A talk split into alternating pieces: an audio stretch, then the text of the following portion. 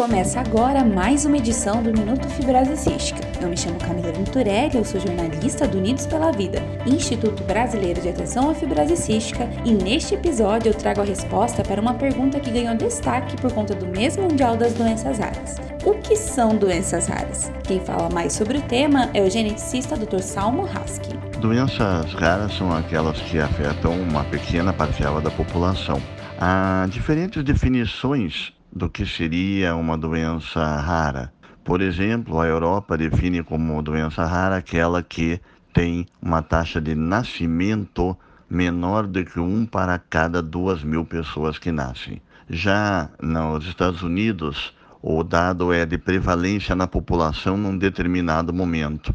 Então, há uma doença que afeta menos de 200 mil pessoas, é considerada como uma doença rara nos Estados Unidos. No Brasil, nós temos uma absoluta falta de dados epidemiológicos precisos sobre as doenças raras. Se os números aqui forem semelhantes, por exemplo, da Europa, onde cerca de 6% a 8% da população tem uma doença rara, teríamos então entre 12 e 16 milhões de pessoas no Brasil com uma doença rara. Mas isso é apenas uma estimativa, porque no Brasil não sabemos o número certo.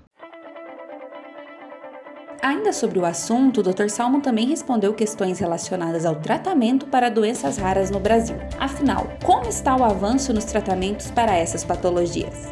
As doenças raras em sua grande maioria, mais de 80% delas são de causa genética. E sendo de causa genética, praticamente todas as células do corpo têm a alteração, então é muito difícil você conseguir desenvolver um tratamento para uma doença rara. Porém, nos últimos 10 anos tem acontecido uma verdadeira revolução na capacidade de tratar as doenças raras, primeiro pela possibilidade de repor aquela proteína que esteja faltando por causa de uma alteração genética. Mais recentemente, pela capacidade de alterar o próprio material genético de algumas células principais para cada doença, fazendo com que elas voltem a produzir aquela proteína que não estavam produzindo.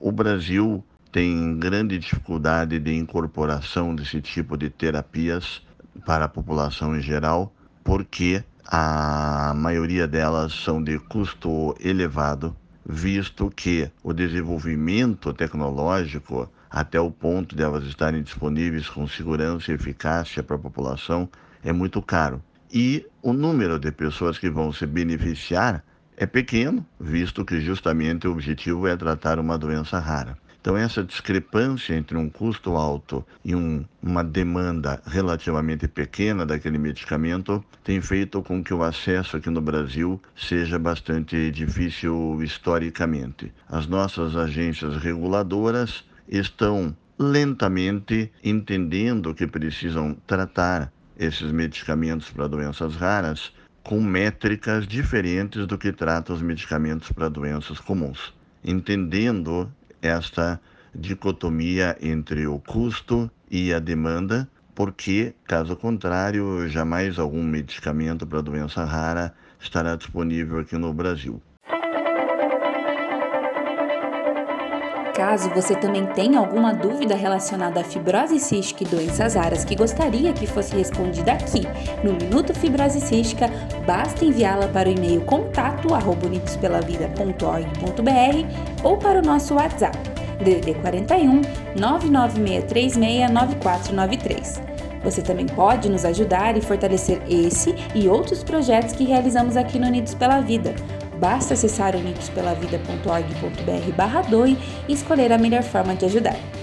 Agradeço sua audiência até aqui e te espero em nosso próximo episódio. Até lá!